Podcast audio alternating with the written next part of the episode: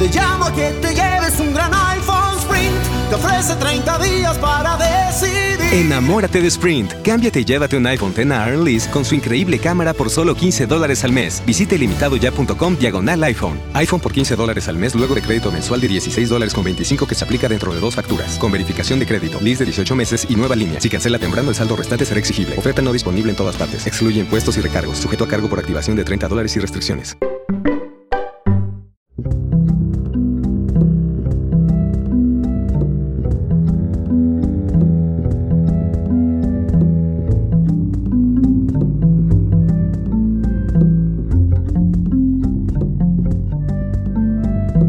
Hola, mi nombre es Margarita García Roballo, soy escritora y esto es Primera Persona, un podcast producido entre la revista 070 y Laguna Libros.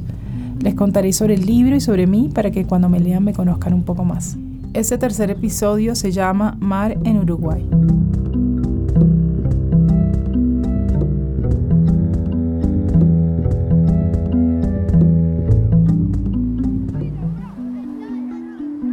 Una vez fui de vacaciones al Uruguay. Yo no vacacionaba porque en muchas culturas, casi todas, eso significa irse al mar. Yo crecí en el mar, es decir, que crecí de vacaciones. Cuando abandoné mi ciudad costera pensé que lo mejor que podía pasarme era vivir en un lugar alejado de la playa y dedicar menos horas al pensamiento ocioso y cíclico. Lo primero sucedió, lo segundo no. Crecer mirando al agua, aspirando el salitre y buscando la sombra te condena a la divagación inconducente. Y de algún modo de eso vivo.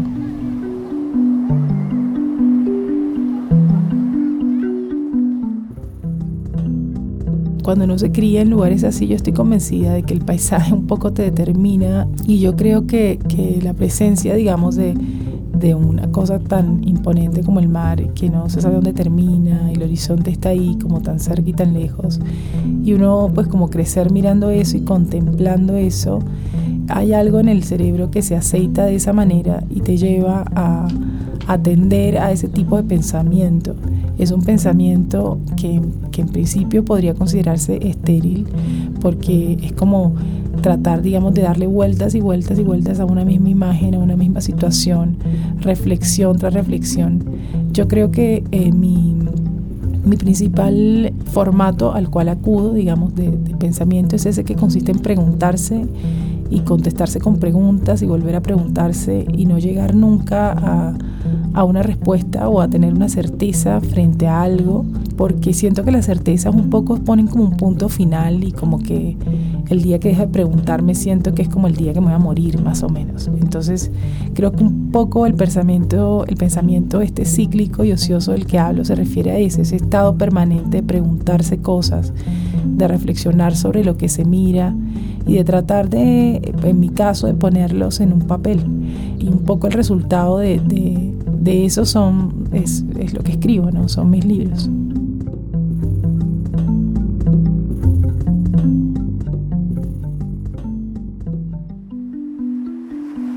Al principio el mar uruguayo me pareció fiero y ruidoso. Después me pareció, además, traicionero. Sucedió una tarde de luz rojiza después de una larga caminata por la orilla.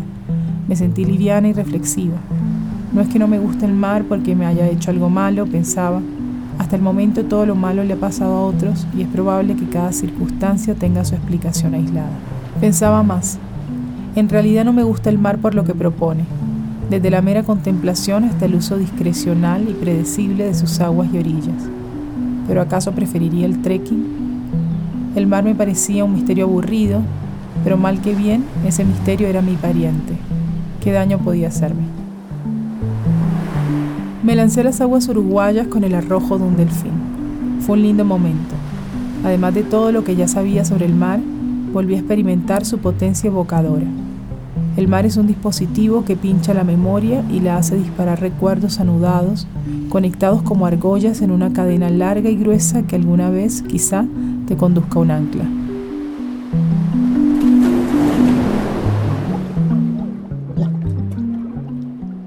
La ola violenta me encontró con los ojos cerrados, me chupó hasta el fondo y por mucho que intenté salir a flote, el agua, vuelta catarata persistente, me lo impedía. Si algo recuerdo con claridad de ese episodio son mis gritos apagados y una fuerza más fuerte que la gravedad que me empujaba hacia abajo.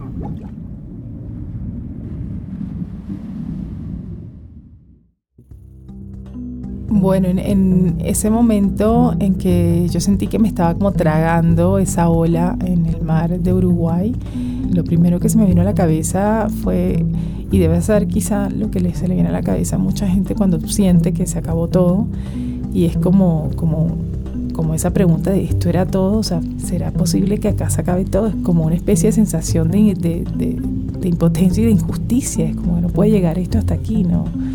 Puede ser, y de pelear, y de pelear con, contra eso, ¿no? Quizá eso sea finalmente la, la supervivencia, el instinto de supervivencia, es pelear contra, contra la posibilidad de que se acabe todo ahí, en ese momento. Y ese esfuerzo desmedido físico por, por físico y mental, ¿no? por salir de esa situación que te está aplastando en sentido literal y que, y que finalmente podría, digamos, como concluir en que es el fin de todo bueno, hay que sacar fuerzas de donde, de donde no las tiene, supongo, para, para enfrentarse a eso y salir de la situación.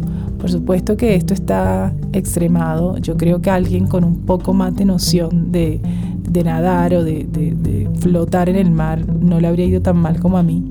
Pero, pero bueno, a mí me fue muy mal y, y realmente pensé que, que, me ahogaba, que me moría. Además estaba sola la, creo que lo peor de ese momento fue mirar alrededor y no ver a nadie. Decir, bueno, si esto pasa acá, no, ni siquiera se van a enterar, no sé, era extrañísimo.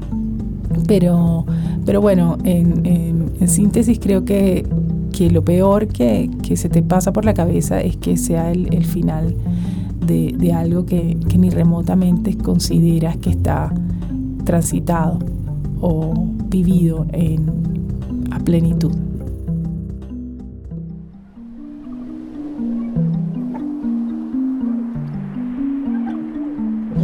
¿Cómo salí? No tengo idea. Creo que el mismo mar me escupió de vuelta y avancé como pude hasta la orilla. Después me arrastré unos metros más hacia afuera y ahí quedé, bufando, como un boxeador al que acaban de noquear. Pensé que sería el punto de no retorno. Me levanté y caminé en sentido contrario al agua y mi plan de vida no contemplaba pegar la vuelta jamás. Recuerdo haber llegado a la casa donde me alojaba y encontrar a un grupo de amigos jugando a la general en el balcón. Al fondo se veía el mar, agitado y furioso, como queriendo comunicarles algo trágico. Pero ellos permanecieron sordos y apacibles. Me escabullí hasta la habitación, hice mi bolso y me fui. Por tierra, por años.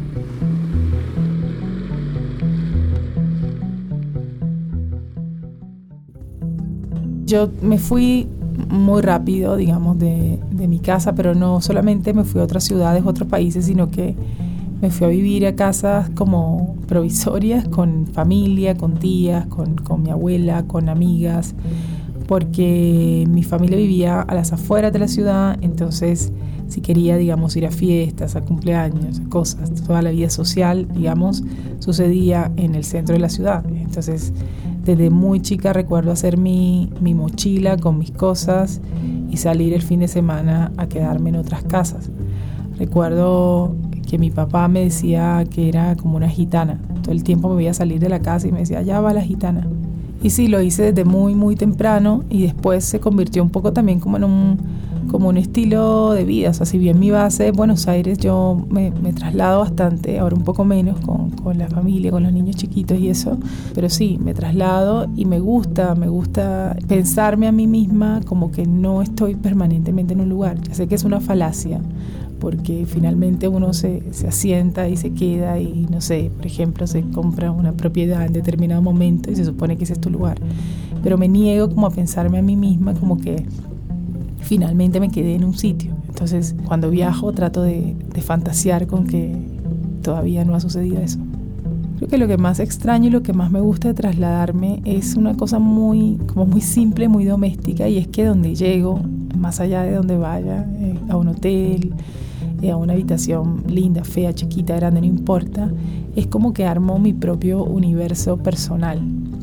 O sea, tengo como mis cosas personales, los libros con los que viajé Eh, mi ropa, que en general es poca porque no me gusta despachar el equipaje, entonces siempre voy como con una, una maleta de mano, aunque me quede una semana, entonces digamos, trato de llevar siempre como cosas muy livianas para no tener que, que esperar el equipaje y todo eso, entonces en general cargo como con muy pocas cosas, pero esas pocas cosas me bastan y me gusta también como pensarme en ese formato, como alguien que es capaz de instalarse en, un, en una habitación de hotel con pocas cosas y, y considerar que eso es universo. Claro, después vuelvo y, y, no vivo así, pero me gusta mucho cuando lo hago y eso es lo que más extraña, como poder instalarme con, con lo mínimo indispensable en un lugar y sentir que es todo lo que necesito.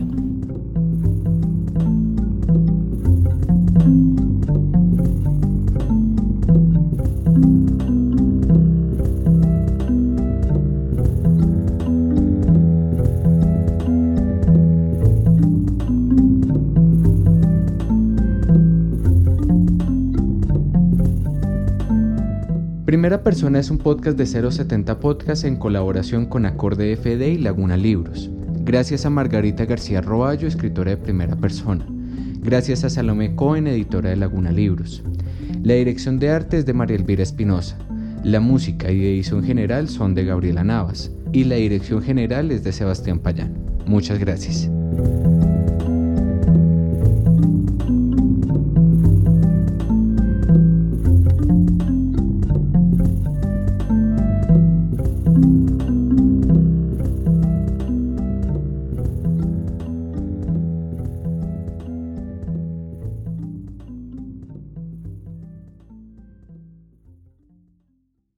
It's cutting into your exercise time.